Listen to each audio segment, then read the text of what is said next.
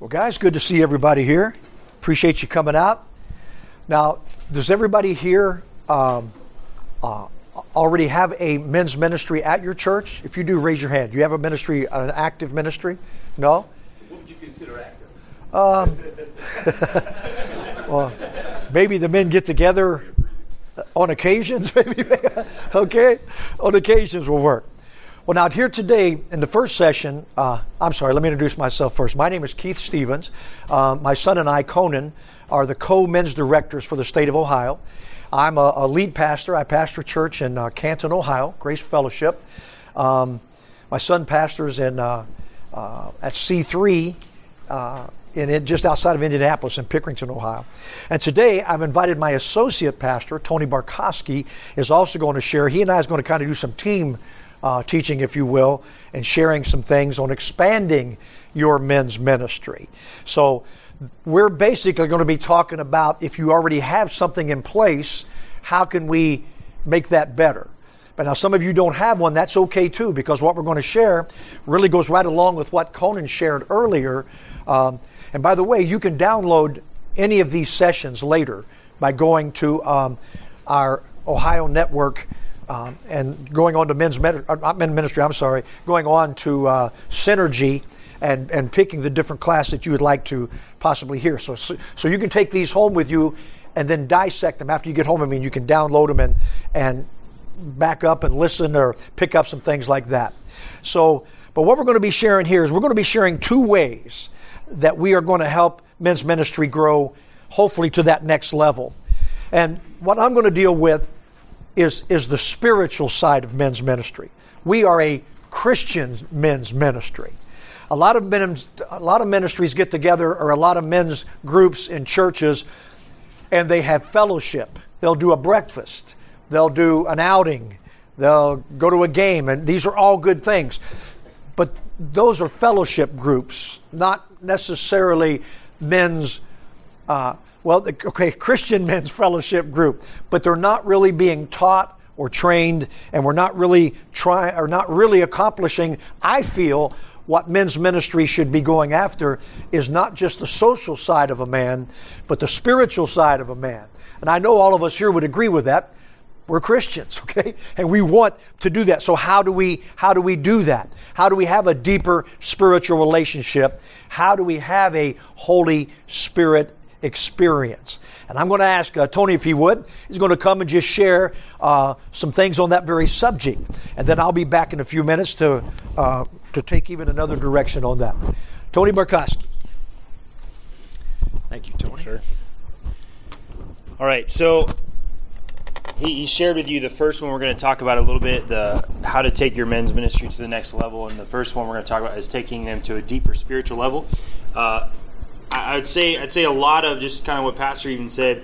A lot of men's ministries feel the pressure to perform, right? In our culture, um, we live in a very fast-paced culture, very technological culture, especially when you're dealing with younger men. Like we're, it's almost like we're competing for their attention. Of, of can we get them to come to an event? Can we get them to come hang out at the church as opposed to go hang out somewhere else? So, um, they, they say men's ministry in our culture is the most difficult type of ministry to do because everything about our culture is vying for a man's time.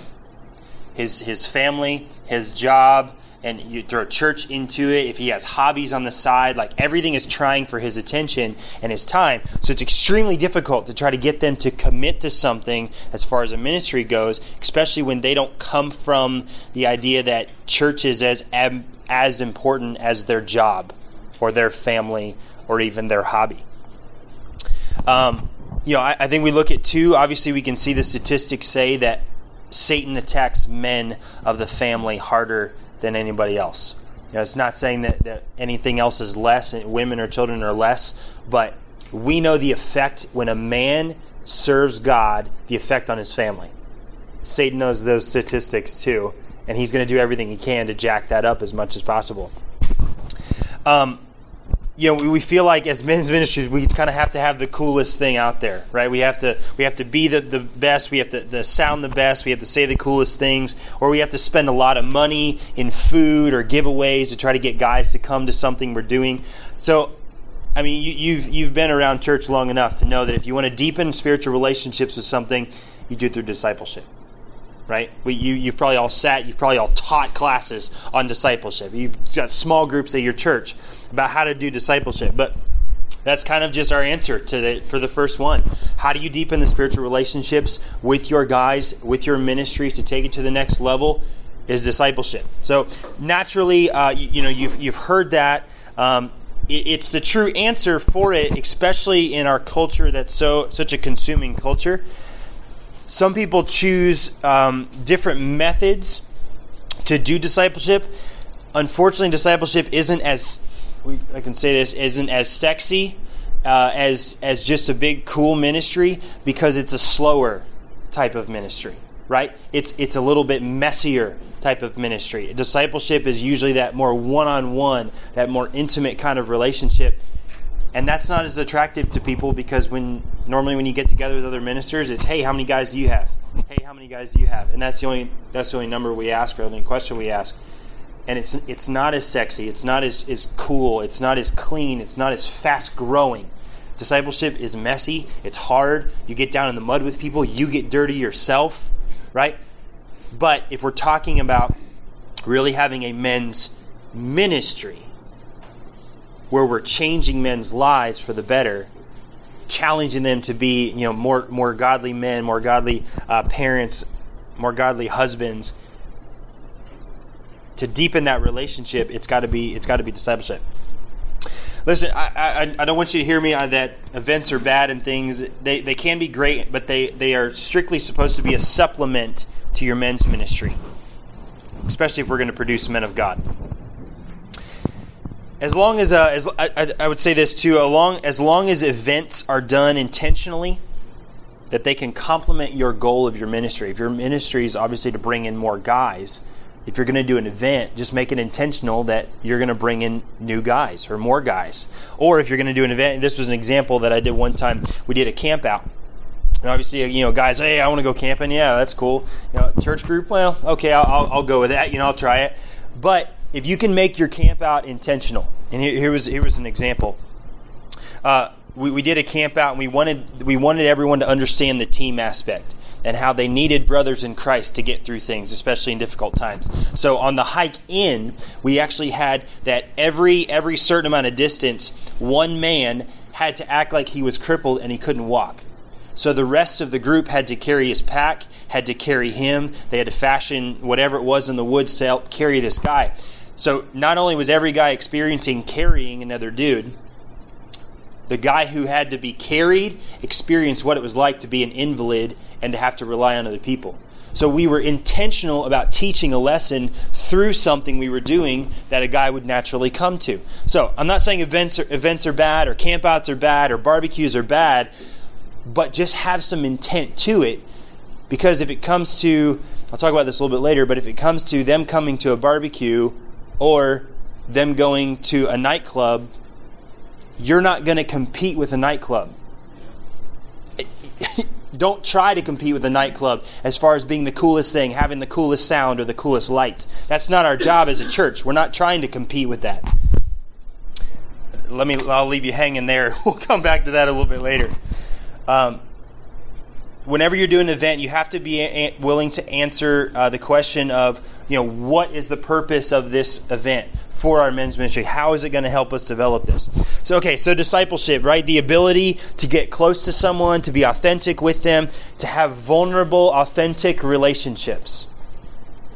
There, there's different ways to do this right? You, have seen different ways, you've heard different ways. The, the, most cutting edge way of how to do your discipleship your ministry has to enable men to have one on one relationships. It's a vital part of a successful discipleship. You have to allow men to get in one on one, close knit relationships where not only do you know their name, you know what their job is, you know what their family's like, you know their kids' names. You have to allow yourself and your ministry to get close enough to them. So the question would say this say you have 20 guys in your ministry. How do you reach 20 guys one at a time. Right?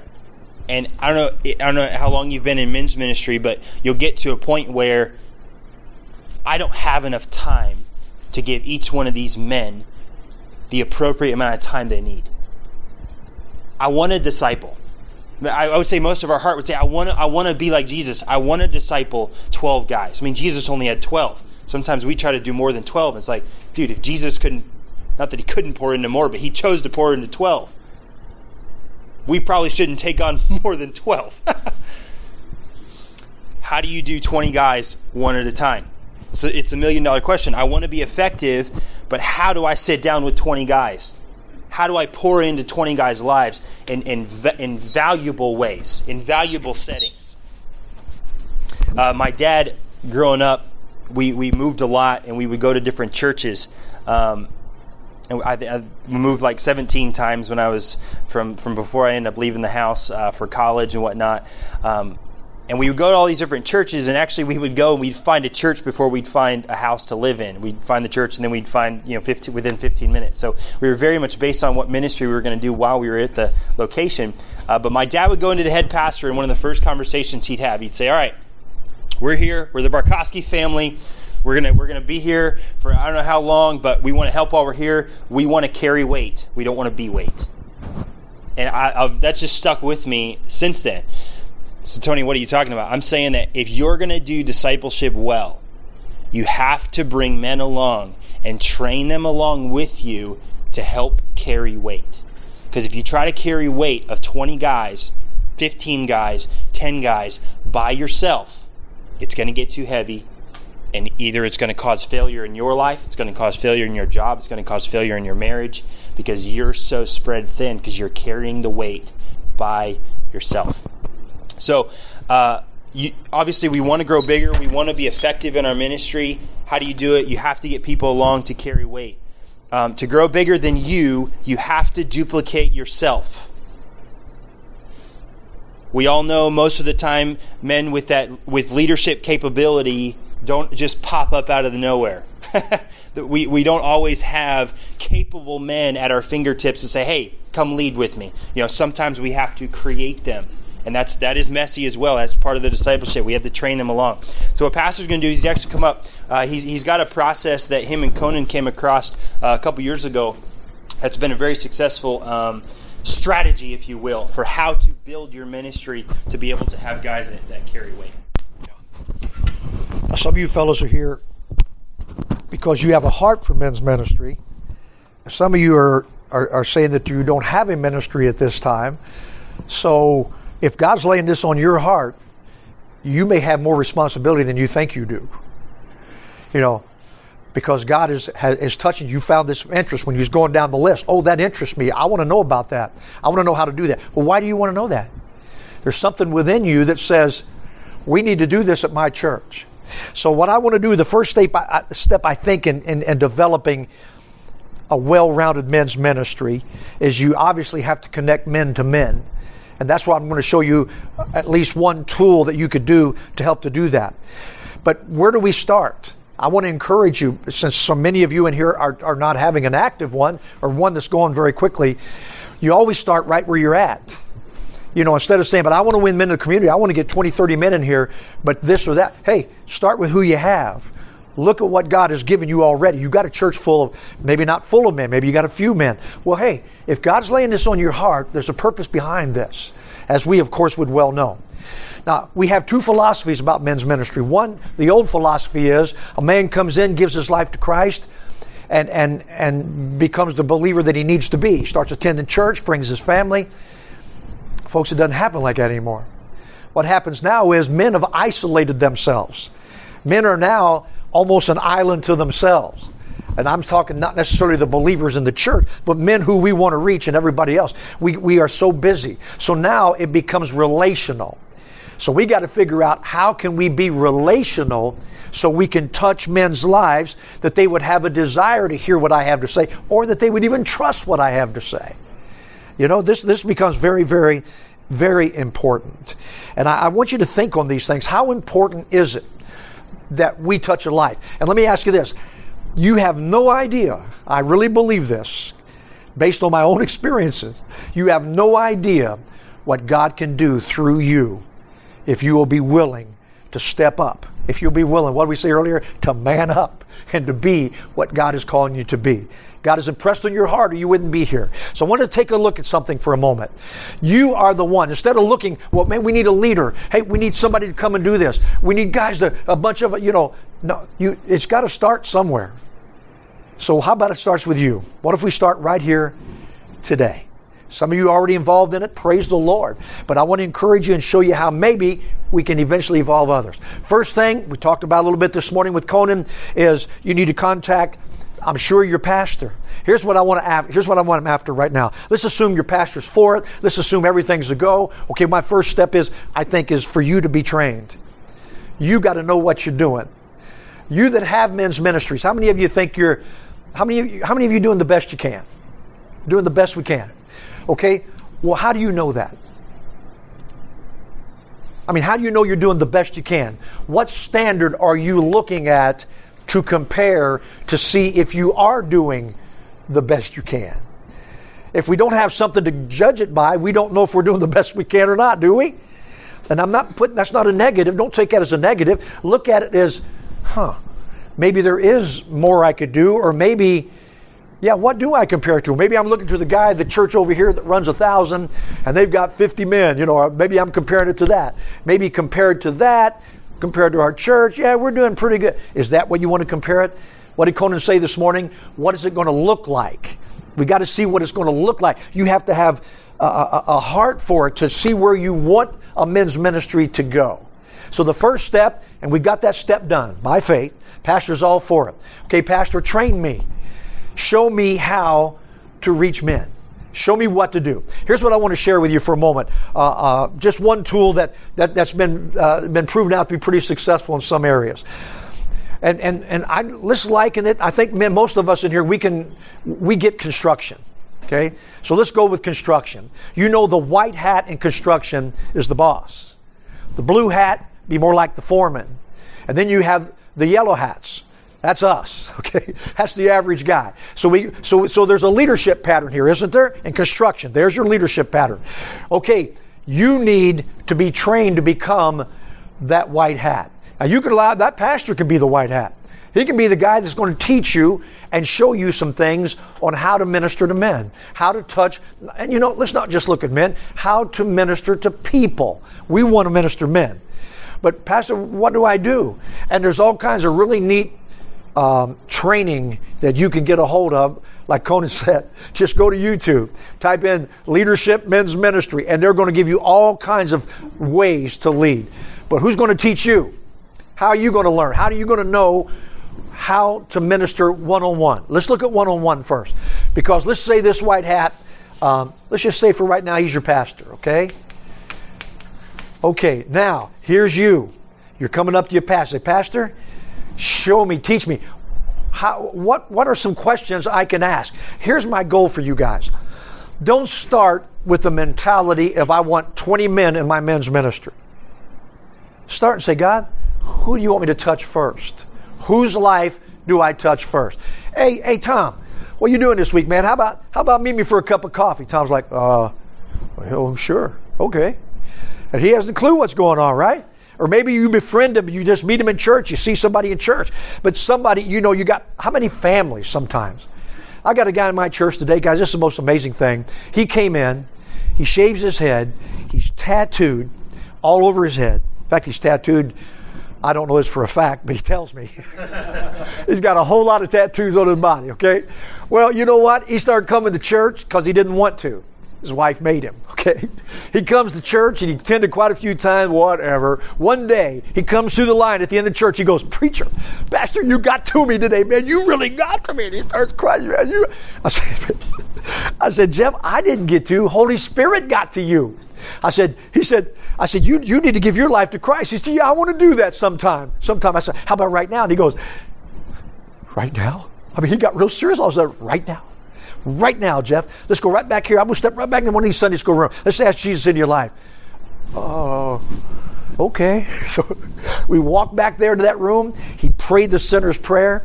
You know what? This was about two years ago. He's on my advisory council now. He's here today. You look around and find a bald headed guy with full of head of tattoos, go up to him and say, Your pastor was talking about you, boy. You did, you did good, man. Look at you here. But you know what? I meet with him every Thursday for well, every Thursday we can for lunch. And I'm taking on a mentorship with him. And I have the privilege now to pour into his life. Now, lunchtime, I'm going to go eat lunch anyway, okay? If you can find somebody where you can say, well, okay, now that I'm going, what do I say? Well, that's where we're hoping that the pastor will pour into you. Or, once again, now I'm going to be fair because I'm a pastor. We got a lot on our plate. What did Conan this morning? We're spinning a lot of plates, okay? And to get add a few more plates is kind of tough sometimes. But what has to happen is even if he can't be your actual teacher, he can introduce you to something. You guys get on that YouTube and find out what's going on and learn how, what, what kind of conversation would I start? What would I what would I actually say if I went out for this guy for coffee? Well, here's the thing you want to do. You just want to go out and you just want to be his friend. You don't have to have no rocket science here. You don't have to be an ordained minister with a college degree. Sit down with somebody and be their friend. And you know what? Holy Spirit will lead you in this. But what begins to happen is you begin now to have influence. And say what happens. Say pretty soon, in fact, what has happened like with Jeff, it's, it's, it's kind of like this principle. I started pouring into him, and now he's here today. And you know what? He's starting to duplicate himself. He's starting to tell people about Jesus. He's starting to tell people, man, you need to come to church. This boy had never been in church. In fact, he remembered a, he had a great revelation when he was walking through the hallway after he got saved. He saw some of our names on rooms and realized, why do these do these does the pastor come here during the week? I thought he just preached on Sunday. You know, I thought that's all that happened. He had not a clue. But now that I'm being able to pour into him, now he is going to be meeting with others and he's going to begin to pour in with them. He's already touching people's lives. And what Pastor Tony was saying, th- this whole principle, um, the goal would be this the goal would be for you to actually reach three guys where you begin to spend time maybe with three guys. That might take a year or so before you get another two guys. It might be six months. It might be six weeks. You start looking around church. Now, are you willing? Guys, I want to tell you something. When you get involved with God and you get involved in ministry, it's inconvenient and I mean that in the right sense, all of a sudden you're going to have to give up some of your time. All of a sudden you're going to have to take the time to meet this guy for coffee, okay? To take this time to uh, invite this guy to an event, whatever it may be. But you know what? I remember calling Jeff one day and said, Hey, have you ever been to a uh, Harlem Globetrotters game? Nope. Hey, how about you, you and, and, and Wesley? How about you and your son? How about joining me? I'm treating, man. Let's go watch the Harlem Globetrotters. It's like, whoa. Okay, yeah, man, let's go. This was real early when we first got started. Now, I'm blessed enough to be able to afford to do that. Maybe not everybody is, but I thank God that I was able to do that. But it began to build a relationship. And that's when we start saying, hey, how about, how about, uh, you get an hour for lunch?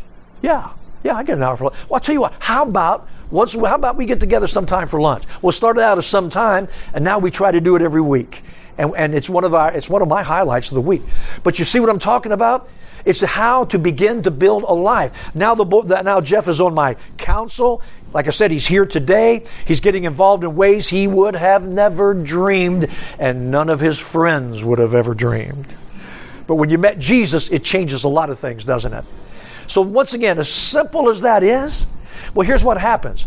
Say finally you get down here and, and you got Jeff, and all of a sudden this guy really gets taken and he gets blessed. Well, maybe he'll start meeting with somebody. Oh, and, and, and then maybe he'll meet another guy. Maybe what you're going to do is you're going to duplicate yourself. That's what we're talking about. He, you need, with the heart, uh, you know, I, I get this, guys. Let me back up a minute. And, and, and, and this is not to offend anybody in any way, but this can be intimidating to some people especially if you're not the outgoing, you're not this, you're that. But listen, the enemy is lying to you and telling you you couldn't do something like this. This is not rocket science. This is one on one. This caring for somebody and being their friend. You may say, Well, I got four or five guys. All right. Find another guy. And once you learn kind of what you want to have done, teach him. And then he can be a blue hat, if you will, or a yellow hat. He can get out there and begin to touch people's lives. But all we're doing is connecting to men.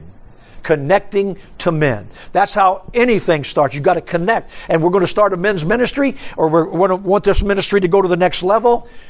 Let's do it one man at a time. Let's not worry about numbers. Let's not worry about what we need to consider what you want success to look like.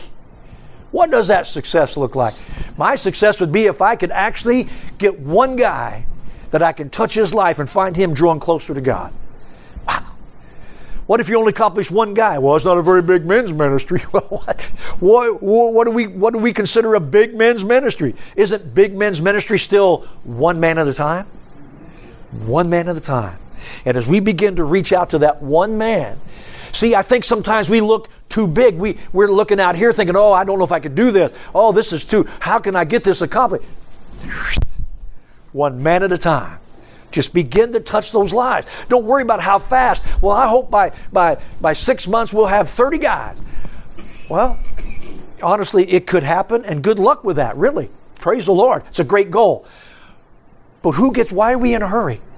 Why don't we start somewhere with that one guy? And you know what I believe? I believe if you'll seek God and pray, God will show you who that one guy is. Now, don't think, once again, I'm going to go back and tell my pastor, Pastor, you need to do this. it ain't going to happen. It's not going to happen. Not that it can't happen, but being a pastor myself, what I love is when somebody comes to me and says, Hey, Pastor, I really have a burden for this. What do you think? Great. Now bring that back to me and tell me what it looks like. Tell me what you see successful. What does that look like to you? Um, uh, when it's accomplished. I want them to come back, kind of like Conan was sharing also in that first session, that, that, hey, build this thing. Let me see what it is. Don't come and say, here it is, Pastor. Go get that. Man, that's my, my heart. I really feel we need to do that. That isn't how it works. You're here today because God brought you here. You know what I believe? This is divine appointment. You guys aren't here by accident. Well, I just happened to take that one class to fill. No, you didn't. God brought you here for this. So I want to encourage you to once again, one man at a time. And, and, and begin to structure that, begin to build that. Some of the things you'll talk about, you'll get into other things. You'll get into your activities. You'll get into all these. But what happens is if we can get one guy closer to Jesus, his family's going to be blessed, right? God's going to bless him. So let me ask you one more time. I'm going to give it back to uh, Pastor Tony here in a moment. But how important are you? Would it really matter if you took this to heart and did this? Okay, I want to share just a quick illustration with you. And I'm the worst. I never remember names, okay? So I don't have the right names, okay? But this is what happened. There's a gentleman that is credited by literally saving like 3 billion lives, something just so astronomical, because he invented, came up with a way to uh, scientifically um, enhance corn, of all things, that can grow in places where normally corn can't grow. So now there's countries around the world that are growing corn that never could before, and it's estimated that this man has saved around three, could even be 30 for all I can remember, billion people growing every day. Would you say that was quite an accomplishment? Would you say that he ought to be blessed with that and get credit for that? But maybe they give the credit to the wrong person. Maybe the credit should have been given to the to the to the father who took his son to classes with him in colleges and introduced him. His dad was raised on a farm, so he really had interest, and introduced him to some of these guys that was in agriculture. And, the, and, and, this guy started hanging out with different guys in the agriculture business and, or, or, or the classes, and he learned a lot of things and got this interest. Maybe we ought to back up and give the dad credit for putting him, allowing him to be involved in that agriculture class. So maybe it really wasn't his success if his father hadn't done what he did. Okay, wait. Maybe the person that should get the credit would be the agricultural student that took this boy under his wing and, and showed him all these different things. In fact, the one I'm thinking of was a gentleman named uh, George Washington Carver. Anybody remember that name? Wasn't he the peanut guy? Did I get that name right? He's the peanut guy. So he started telling this boy all these things that could happen from this peanut and all these things. This boy got all excited. Well, maybe if he could do it that, maybe we can do it with the corn. So maybe it was George Washington Carver that should get the credit for the 80 or 30 billion, it's getting bigger and bigger, for the 3 billion people whose lives have been saved. But wait a minute. Maybe it should have been this man and his wife who had George when he was a baby, if you will, and his mother living at their house back in Civil War days when these raiders came through and kidnapped or just stole, if you will, took the, the black mother and the son and, and took off. And this farmer who loved this family rode three hours in the middle of the night to meet with, actually, it was Quantrill, Quantrill's uh, raiders at that time, and gave him the only horse he owned and the raiders threw a burlap sack down and took off in the middle of the night. And that man walked over and opened that sack and that little baby in there. And he took that little baby, George Washington, and put him in his own, under his shirt, actually, to walk with him to, to save this little boy's life. And he adopted that little boy. The mother had already been murdered. And guys, this is documented history, okay? So, so he, he takes him back and raises that boy as his own son. Maybe the 3 billion people that are being lives saved today should have been credited to the farmer who rescued George Washington Carver. Folks, you uh, guys get what I'm saying? Did he really have any idea that when he saved that baby that night, that someday three to thirty million billion people would lives would be saved because he well what he did he did a great thing, but, the, but it was very inconvenient. It was very difficult, very dangerous. Guys, don't ever underestimate what you do when you pour into somebody's life. You never know what that is going to do to another life. Maybe even three lives later, something could be touched and changed because you took the time to follow God's direction, right? To do what you believe God wanted you to do, and you, you just begin to pour into one man who might later pour into his son who might okay here we go. Guys this could go on forever. It's, what do they even call it? They even got a name like a butterfly effect. That little wing that flaps ends up being a tornado somewhere else. Yeah okay ever how that works. But guys it's real. It's real. So don't ever underestimate why god has you here today. It just really may be for such a time as this amen so once again expanding that now this is simple learn what to do okay, I, I, need to have a plan. If I meet with this guy for, for coffee, let me at least have something to say. Maybe the first visit or two, we don't get real spiritual something. Maybe I have prayer with him before he goes. But what's going to happen is pretty soon he's going to open up. And, and then he'll begin to trust you. And there's a reason for that because you can be trusted. You're here because of his soul. You're here because you care. And when you care, it changes things. It changes things. So, guys, once again, it's not rocket science. But it's going to take some effort from each one of us if we're going to be successful at anything that we do. Amen? Amen. Amen. Amen. Pastor Tony. One of the, what Pastor was talking about, um, it's called Project 13. And there's resources that are available if you look up Project 13 online. It's a, it's a program, a man, uh, Florida? Is that where he's from? No, West Texas. West Texas. Uh, he, he created this structure, and you can actually get the whole packet online. It's pretty neat. But the idea is this Project 13 is that you have the white hat here, you have three blue hats, and then each of those have three yellow hats to them.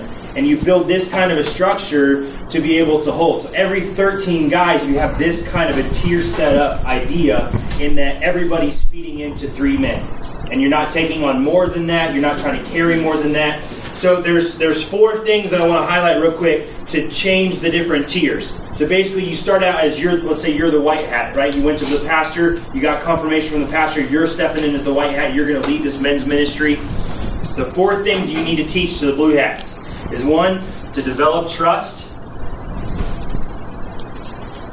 Two is gain insight into their lives, into their needs.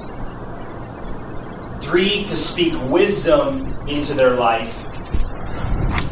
And then once those things are taught, you challenge them to find three guys to do that same thing. Okay? So, you say, how do, how do we get the tier system? You do the, those four things. You find three guys, you develop trust with those three guys, you gain insight into their needs, and then you speak wisdom into their life. And then once that process is kind of blossomed, then you challenge them to take those three things and go find three guys to do that with. And then that's how you kind of blossom this over time into this Project 13. And then once this tier is created, you say, okay, we kind of maxing this out. Then what you need to do is one of these down here, you can you can pull one of these blue hats that's developed himself enough. You create his own white hat here thing, and then you build up another 13. So your ministry grows in numbers by 13s. Does that make sense? So, Pastor Pastor alluded to it a little bit, but I wanted to kind of give you a little bit of the detail there, um, just just on the on the actual building of the structure part.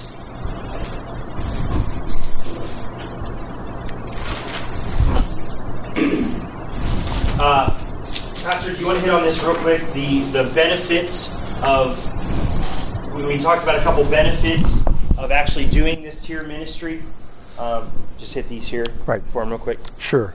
Sorry, guys. I get a little excited. I get a little pumped about what I see what God can do and what He has done. But one tenth, uh, one tenth shepherd to sheep ratio limits effect. I know as a pastor in my leadership, you know, I work. Uh, we got to work down where actually I have a leadership team. There's three of us. I've got a number of different people on staff with us, but there's three of us that I deal with. They have their responsibilities that report, yada, yada, yada. But the bottom line is there's only so many things you can do. You can't stretch yourself so far. That's why this, this, this little situation here can really be a blessing for you because you'll do what you do with them up to maybe three people. You never really want to go more than three. Then after that, you take one of your three, or you're always watching for somebody you feel like can step into that.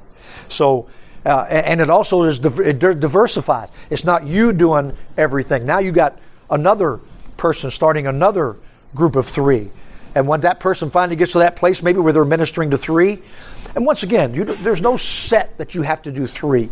If somebody feels like they're more comfortable with doing two, but they're reaching out and you're training somebody. I want to tell you, if you involve people in ministry, they're going to stay they're going to they're going to begin to get ownership of that this is my ministry too. This is our men's ministry. This is not just you know i, I never like people to say oh i go over to pastor stevens church no, you go over to Grace Fellowship where Pastor Stevens may be the pastor. Uh, that is my church, but it's our church. It's our church, and it's important that we build that kind of thinking. So everyone, once again, is uh, is gathering together to make this happen, and and you don't have the time to give to every man. None of us do. So then just pour into one or two men, and then let them begin to pour into men. You don't have the inflow to give enough. Uh, you don't have enough inflow to give enough outflow. There's just not enough of you, but you put into motion others, and this uh, will absolutely increase effect. Just like I shared with you with that butterfly effect. It's just you, you, you could just keep going. You never know what is going to affect the other one, but it will. I guarantee you. Anytime you pour into somebody, anytime it's going to affect, and it's going to affect a whole lot more. And and actually, you do this, you're actually built to grow faster, because one person's not doing everything. You're beginning to sure you you have to start it. You get the training, you get whatever it needs, and then pour into that other person who pours into that other person. And guys, it's awesome. It just widens the capacity. It just makes it possible for you to reach even more. But don't ever be in a hurry. It's all up to Holy Spirit anyway. Let Holy Spirit guide that. You want it to be as strong as it can. Don't start it too soon. Don't start it too late. Pray and seek God. And Holy Spirit will lead you in that. He'll lead you in that. Pastor Tony's going to come back and share with Holy Spirit experiences why what we have that nobody else has. Amen. The uh, he, he talked about the diversity that you add when, when you do something like this tier ministry and you actually start putting this thing's awesome. when you start when you start diversifying your ministry, it's no it's no hidden fact that him and I come from different generations, right? Like he's a couple years older than I am, I, two, three, something like that. You know, I, I yeah. I know who signs the paychecks. Uh, I, I'm gonna attract different people than he is.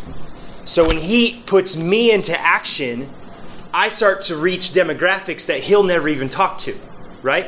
When you start to do something like this, you're not only, we, we get this mentality that I'm the only one that can reach people. Right? Uh, all the weight's on me. I have to carry this. When you start to put other people into action and they get the ownership, like he was talking about, they start to go, he's going to talk to people that I'm never going to talk to. I'm going to talk to people he's never going to talk to. So when he puts me into action, it gets me into a whole different demographic than he'll never see. So that's why this is so important because you actually start to get new people that you would never reach or never even think to reach. The, uh, so we talked about the first one. The, the first way that you're going to grow your men's ministry is through deepening the relationships, the spiritual relationships of these men. We talked about how to do that with discipleship. The second one that we want to highlight is having Holy Spirit experiences with your men. This probably isn't something you hear as much of, um, but we see it as a vital, vital part of what you're doing. We talked about how every man's time is pulled, right? It, it's it's sad that we can get more guys to come to a Super Bowl party than we can to a prayer meeting. You know what I mean? But it just shows us that there's work to do. There's work to be done. There's, there's teaching to be taught. If a guy is busy, he probably won't be attracted to go to a cookout or a hike with a bunch of guys he doesn't know. Okay? And that's unfortunate as, as an event planner for a church, right? Because we want to bring those guys in that are those fringe guys that, that really haven't sold themselves out. And every time the church doors are open, they're there. They're not there. They're, they're, they're busy with their lives, they're busy with other things.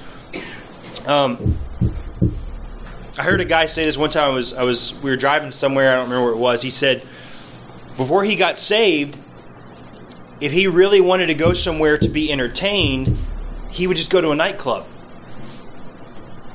Okay, well, I mean, he's a, if, if I wanted to go somewhere to hang out with people and have fun, I just go get drunk at the bar. So we, we get we get caught in this.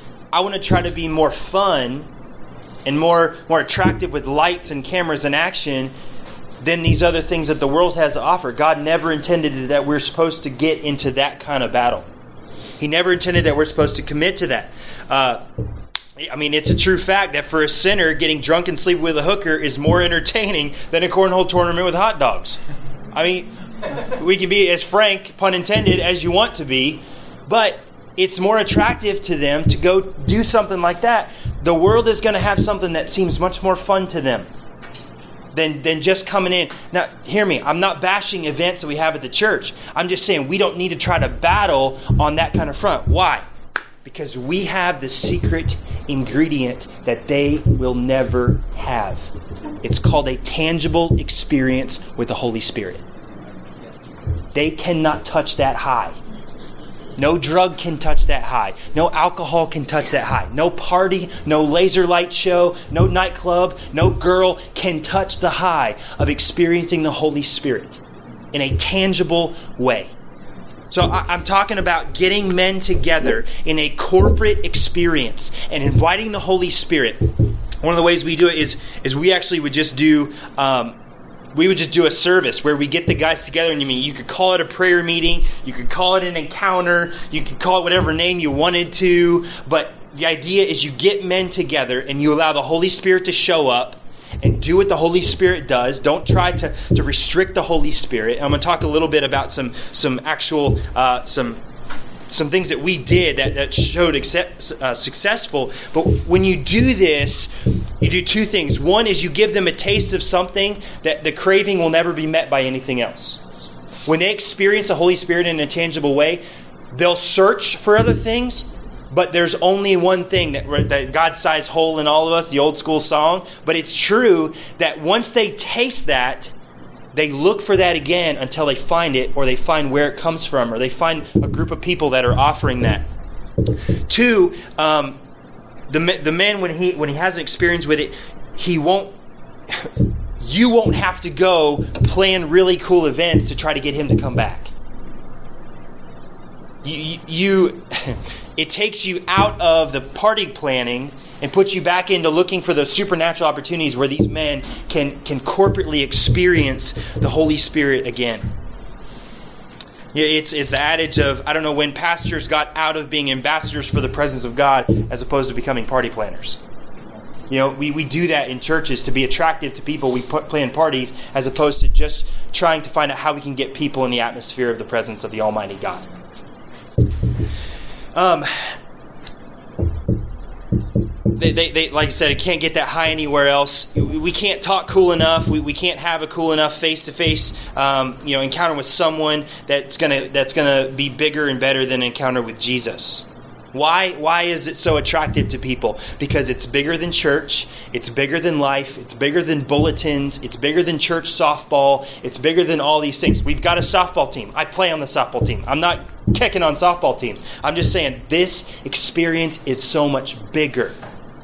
This may not be for all of your guys right? You know your guys, you know where they're at spiritually, you know what they're ready for. But when you start getting into something like this and you're starting to do training and you're starting to grow your men's ministry, there's some guys that need to taste this because they're ready for it. Uh, so, like I said, you can call it whatever you want. What we would do is we would get them together, we'd invite the Holy Spirit, and we would just say, Holy Spirit, come, lead this service, lead this next hour of our time. Start small. Start with a half an hour. Keep guys' attention that way. Let the Holy Spirit show up. Let them start tasting that thing. I mean, you, you've got to lay some ground rules as far as keeping order to things so that guys aren't you know distracting each other and kind of things and you know as far as if words of knowledge start coming out or or things like that coming you want to have a pad and paper paper there ready to write things down so you want to keep order to these things but you have to allow the holy spirit to flow I mean, I'm talking. I'm talking anywhere from praying. I, there were there were nights we would we would just do worship the whole time and no one talked, and we would just lay flat out on the floor and just prostrate in front of the Holy Spirit and just let the Holy Spirit just wash over us. Like there were nights where we have guys, uh, the Lord would would pop a thing about pornography, and we would just throw it out there, and then guys would just start confessing about stuff that they were struggling with, and we pray over the guys that, that needed that that that touch from God in that moment. You think about this way the Holy Spirit knows, even right in this room, He knows every one of our hearts right now. He knows every single need in this room right now. I don't. We could sit here for the next two hours and you could all talk and tell me, and I could try to write it down. I still won't know all the depths of what everything is, but He does. So when you let Him show up and lead the service, He's going to touch simultaneously everybody's needs at the same time. I can't plan that. We can't plan that well enough. But when you let him show up, so there was dancing. I mean, dude, from if you're a writer, some guys just like to write. You let them sit down and write. You read the Bible sometimes, praying over each other. Uh, I've seen people paint in the presence of the Almighty God, um, just crying. Right, some words of knowledge would come forth. We'd have guys that, that would say, "Man, I don't know why I'm seeing this picture, but I'm seeing this," and another guy would be like, "Dude, that was the word for me." Like, like straight up, that's exactly what I needed to hear. So when you allow the Holy Spirit to show up and you allow Him to start using the gifts of the Holy Spirit to minister to your group way more is going to be accomplished than you could ever plan on paper. You know, uh, revelations would come forward, and then we even had times when God would want to highlight healings to do. He'd want to highlight things for us as men, as a corporate men group to pray over, right? And we would intercede for that thing in our church and our families. That was that was one a lot. Uh, God would God would highlight our families or highlight our children, and we would just go to war over our children spiritually or, or our wives spiritually, and. Uh, it, the confession aspect was amazing. For guys, this raw, authentic, um, hey man, I'm struggling with this. Dude, I'm struggling with that too. And you, all of a sudden you realize you're not the only one, right? Battling that same battle and this confession, and then we prayed over together, and you walked out of there legitimately feeling like the old Roman uh, battles where they took their soul, their their shields and they locked them together. Why were they Why were they so strong? Because they locked them together. So if this guy got killed or stabbed, and he went back, his shield may have been vacant, but it was still locked into the whole line, so it's strong all the way across. You walked out feeling like you were part of something bigger than yourself. There's so many happening, so many things happening at once in that kind of a setting. It can be a little intimidating as a leader to step into something like that. But the more that you do it, the more that you conduct that, the more comfortable you'll get as a leader to invite the Holy Spirit to be a part of it. Right? That's that's the biggest thing is, man, what if what if what if I'm not needed anymore? Right? And you may not say that out loud, but as, as a leader, we get that. What, what if what if I'm not necessary? You're never going to be able to minister to all the guys in that room at the same time, even in the next week or the next month or the next year. So let the Holy Spirit do it. It has to be spiritually spiritually sensitive. Don't be fake, right? Don't get in there and start trying to be and trying to act a certain way. Guys want to see authentic, real men encounter the Holy Spirit. This is huge. Teach while you go. Most of these men probably have never seen anything like this. We would do it, and some guy had been grown up Pentecostal and they'd speak in tongues. And I'd watch the eyes of other dudes like, like, what's he saying? You have to teach while you go. Right? Take the opportunity. I mean, in the middle of the whole thing, I would stop in the middle of the whole thing and tell the whole group, hey guys, this is what just happened. And explain it to them so that they understand along. You don't, you don't, it's like you can, you can do one thing and just drag them along and hope they get it one day, or you can take time, because if you take time in the beginning and they learn, it took three or four weeks. And by the time three or four weeks I had taught a little bit about this, these guys are jumping in and doing it themselves because now they know the why behind the what. And I didn't have to drag them along, they were running in front of me. Like they're, they're showing up early to the thing. Hey, can we get a little bit more time in this? Like, let's not stop this. Because you have to stop and take time to teach as you go. You have to get rid of the, the performing aspect and have an authentic, a vulnerable. You have to use the language that they're going to understand. We've all, if you've been in church long enough, I mean, you could say atonement, and you could say salvation, and you could say redemption, and you could say revelation, and you could say the blood of Jesus and the blood of the Lamb, and people be like, What cult are you talking about? Like, if you're not saved, that language is scary. So when you're in something, especially a Holy Spirit kind of thing, that's obviously intimate. We can go into Old Testament stuff and talk about, you know, the, the, the inner courts and the Holy of Holies, and dudes are like, I have no clue what you're talking about. You have to explain along the way and use language that they're comfortable with, authentic, being authentic with this whole thing. Don't be fake. Just encounter spiritual freedom and teach them along the way because they probably have never experienced anything like it before there's going to be different things that happens in different ways. He has never ever failed me or disappointed me in a moment when I let him lead the service. Never. I it never ceases to amaze me the things that come out, the different ways things happen. Right? Sometimes you sit there and there's the awkward moment and then one guy breaks sometimes you got to be that first one to dive in. It's the whole pool analogy that everybody's sitting around the edge of the pool and waiting for somebody to dive in. And you, being a leader, dude, you got to go authentic first. You got to say, look, this is what I'm struggling with. This is what I need prayer for, guys. And when you dive in, it's like you just have to break the tension of the water, and these guys are ready to go. But when you teach, you show off even how you're authentic, how you learned. Hey, I learned this so and so years ago from this person. They see that you didn't just wake up one day and you were this spiritual being that conducts the Holy Spirit. they have to see this authentic aspect about you. Um, Pastor, is that? I think we. Oh, okay. So Pastor's going to come back up and he's going to he's going to conduct the uh, the question and answer time for you. Uh, yeah.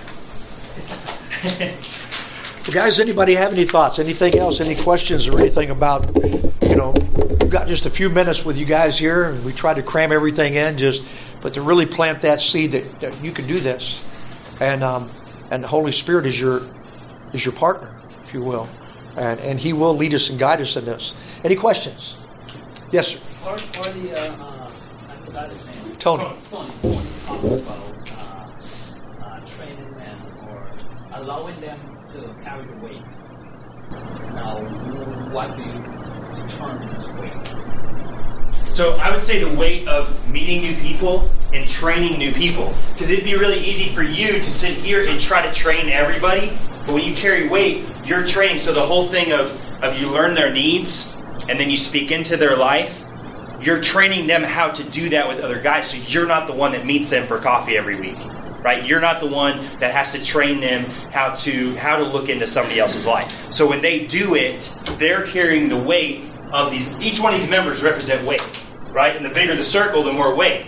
If he's a blue hat, he's carrying more weight because he's carrying other guys.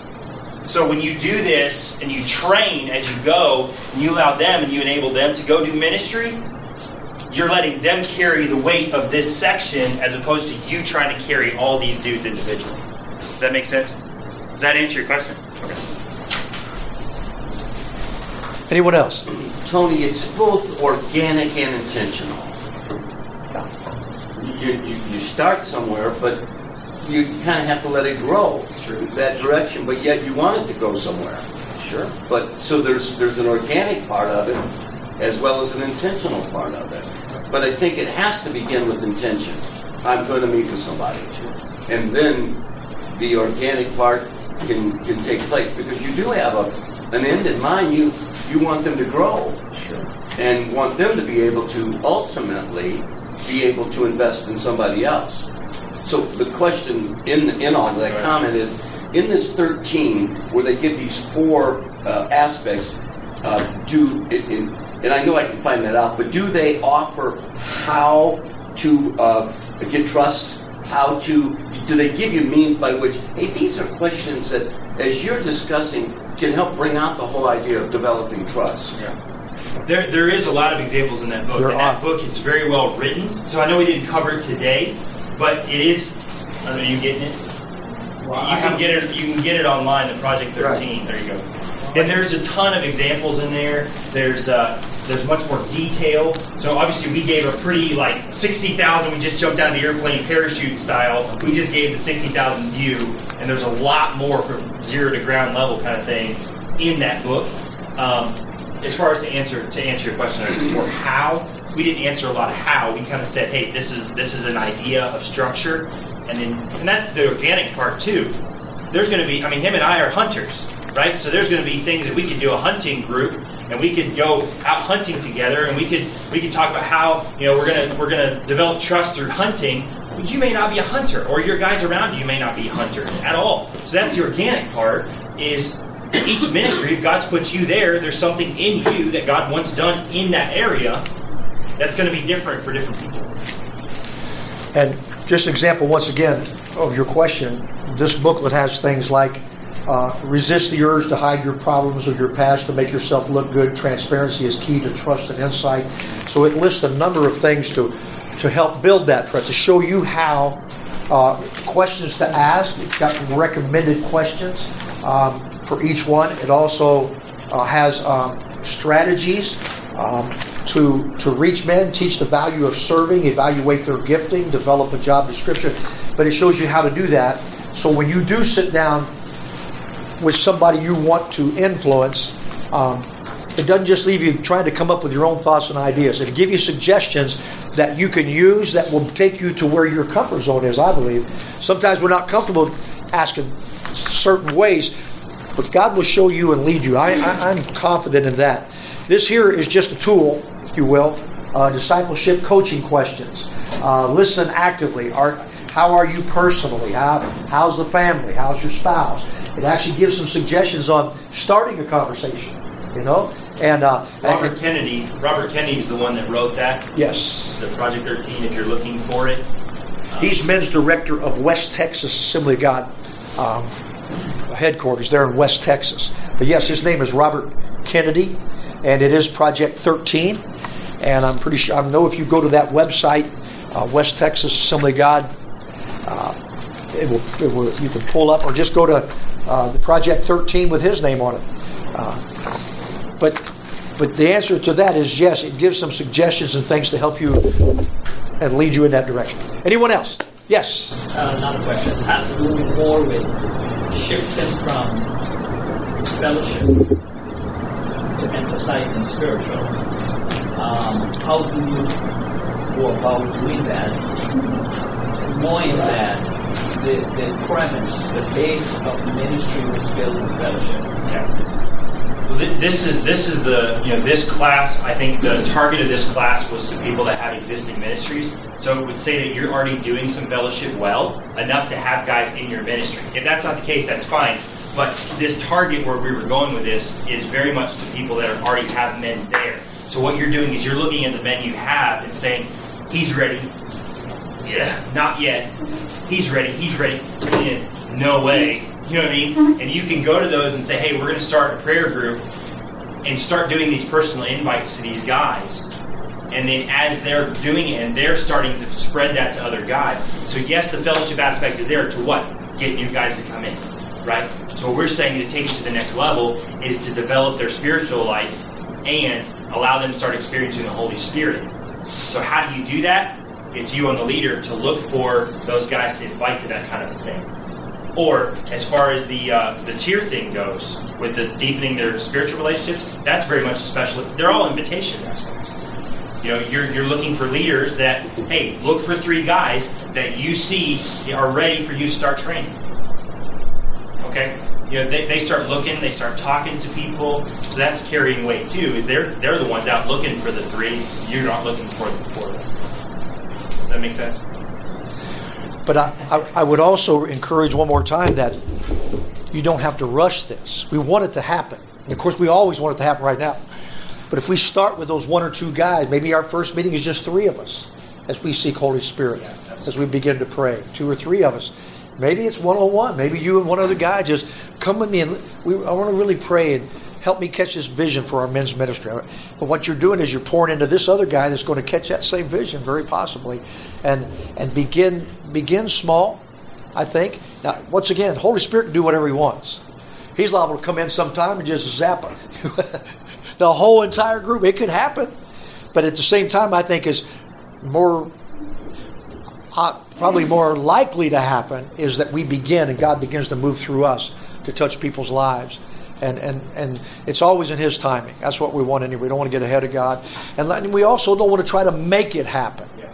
Don't get into a situation where nothing seems to be going on and you're trying to make it Holy Spirit happen. Make Him. You know, we know we can't do that, so why even try? We just need to just pray and seek Him and allow Holy Spirit to do what He does best. Amen. Well, guys, listen, thank you. Our time's up, and we always appreciate you guys coming out and being a part of this. Hey, how many of you have never been to a? How many of you do not know what a game day is for men's ministry? Anybody here not know what a game day is? Anybody else? Oh, yeah. We do a men's convention in Ohio once a year, and we call it game day. And I mean, guys, listen, this this is pretty exciting thing. Last year we had around 600 men that came out and and had. Oh man, we did it at the campgrounds.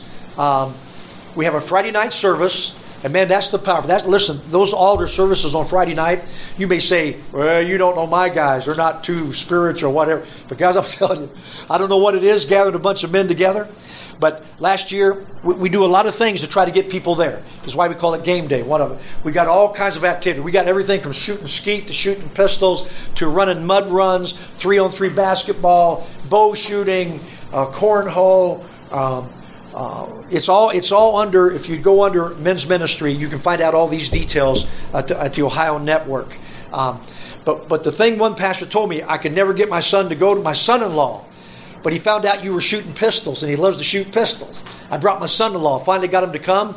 Gives his heart to Jesus on Friday night. Never could get him to go to the altar. Couldn't even get him to come to church. And to this day, that man is in church uh, just serving God. And it's, it's just an awesome thing to see what God can do. So I really want to encourage you guys. It's May 19th and 20th. It's on a Friday night. It's over Saturday around 3 o'clock. And it's just an awesome experience that we would like to invite you to. And you need to start signing up because there's only so many beds at that campground. Now, we do have motels on outskirts that some guys stay at the motels too.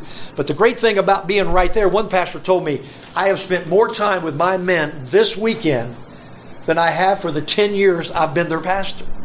Because you guys eat together. Well, I want to say this carefully. sleep in the same room.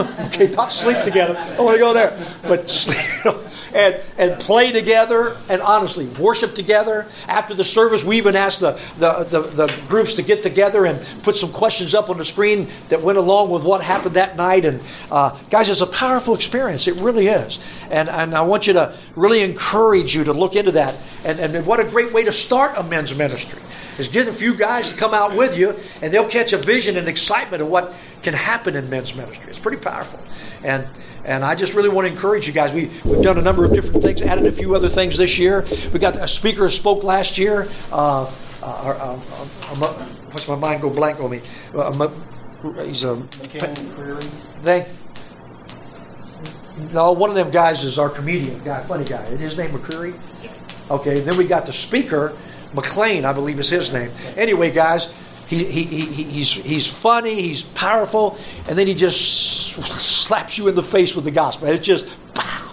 and God just moves. It's just a powerful thing to see what God can do through men. Really consider that. It's, it's some of the the thing is in your. Um, pamphlet there, one of the advertisements about it gives a little more detail and shows you where to connect up with that. So we'd love to see you guys at that as well. Guys, God bless you, man. Thanks for coming. Just trust that God's going to bless you and all that you put your hand to. Amen.